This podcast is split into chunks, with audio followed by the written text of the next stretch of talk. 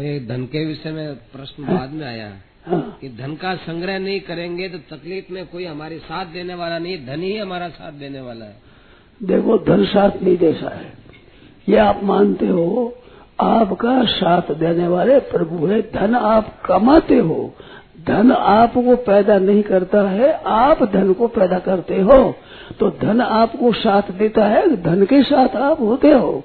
आप धन के मालिक हो, धन आपका मालिक है। अरे संग्रह करना निषेध नहीं करता हूँ मैं। मैंने पहले कहा, संग्रह करना निषेध नहीं कहा मैंने। संग्रह करने की विशेष चेष्टा मत करो। संग्रह हो जाए तो दोषी नहीं है। संग्रह का लक्ष्य दोषी है।